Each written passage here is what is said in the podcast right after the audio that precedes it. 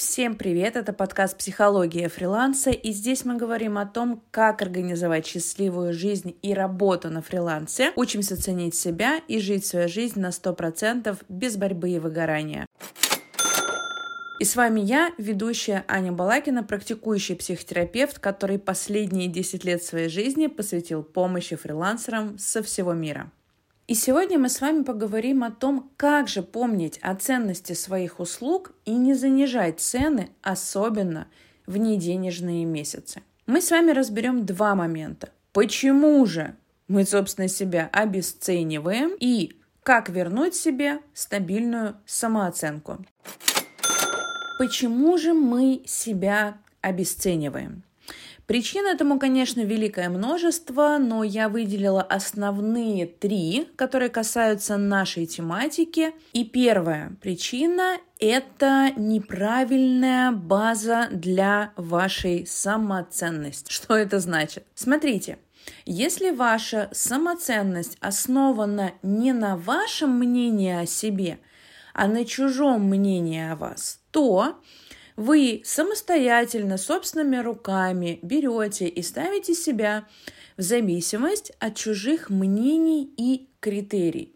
Соответственно, поскольку люди, с которыми вы общаетесь, разные, их может быть большое количество, то ваша самоценность всегда находится на такие, знаете, качелях. То я великая, то я ужасная и глупая, то я самый прекрасный эксперт из экспертов, то гореть мне в аду, потому что я вообще ничего не знаю, я всех обманываю. Почему же так происходит? Один из важных моментов, который нужно знать про устройство нашей психики, состоит в том, что наша психика всегда за нас. И она действует по определенным законам и правилам. И эти правила на самом деле это ваши установки и ваше мнение о самом себе. Если Одна из основ вашего мышления, ну, то есть ваша установка или ваше убеждение звучит следующим или похожим образом. Все важнее, чем я, то ваша психика, как послушный исполнитель, говорит, да не вопрос, хорошо,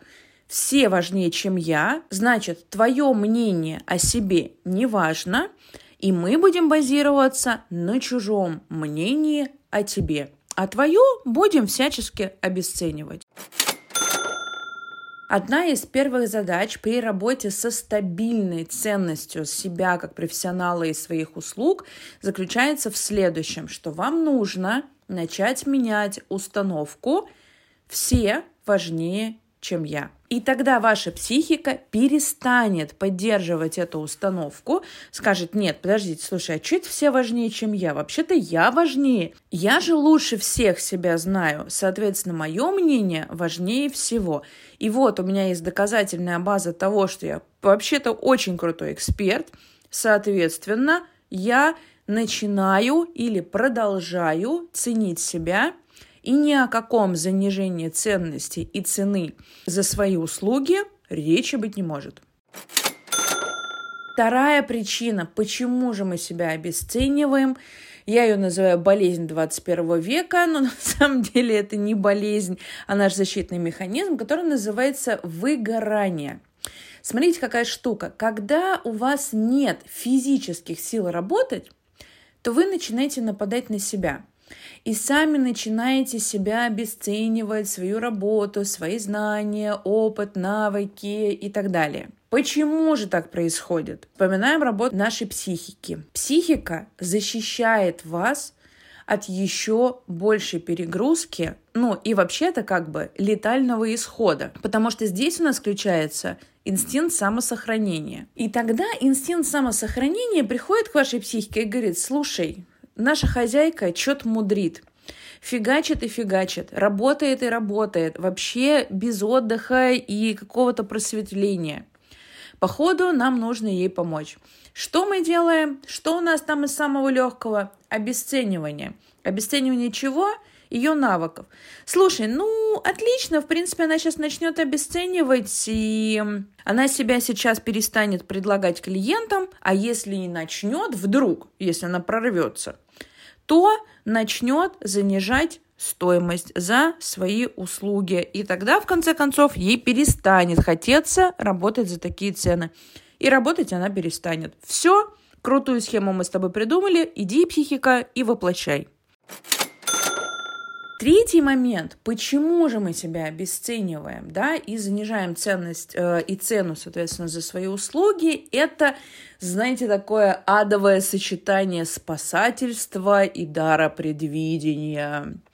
Звучит ужасно, но это реально так.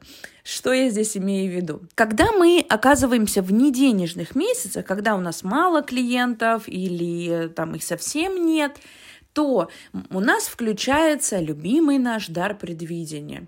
И он говорит нам, слушай, я знаю клевую мысль. Если у нас мало денег, значит и у клиентов мало денег. И значит нам что нужно? Нам нужно занижать цену за свои услуги, и тогда все к нам пойдут зуб даю. Что у нас получается? Это реально дар предвидения или дар предсказаний. Я так это называю. Нам нужно его научиться вырубать, потому что додумывание за клиента, его навыков, его знаний, его материального состояния ни к чему, кроме смуты в вашей волшебной голове, не приведет. Никакого отношения к реальной ситуации это, как правило, не имеет. Соответственно, нам очень важно научиться вырубать этот дар предвидения.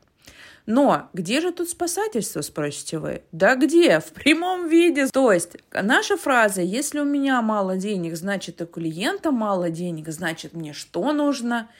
Мне, блин, нужно его спасти. Я же великий спасатель, я супергерой, это мое призвание.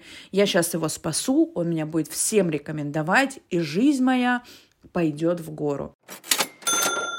Как же нам вернуть себе стабильную самоценность.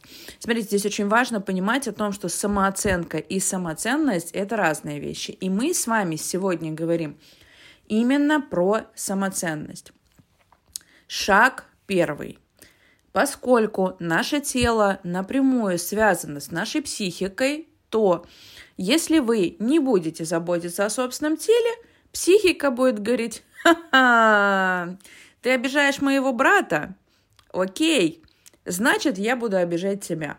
То есть первое, с чего мы с вами начинаем, это с восстановления здоровья. Первое – стабильный, нормальный, правильный, здоровый сон. Второе – режим, конечно же. Все, что вы делаете стабильного для психики, все воспринимается ей в плюс и в заботу. Что мы делаем дальше? Выключаем наш любимый дар предвидения, да? Перестаем додумывать, потому что если у вас сейчас сложности с финансами, это вообще не значит от слова совсем, что у вашего клиента вообще-то тоже сложности с финансами. Третий шаг. Если вы не можете выделить время на то, чтобы ценить себя, то вы не будете ценить себя. Все банально, и просто. То есть, если вы начнете выделять время для того, чтобы ценить себя, потому что по-другому не получится. Ну, это правда.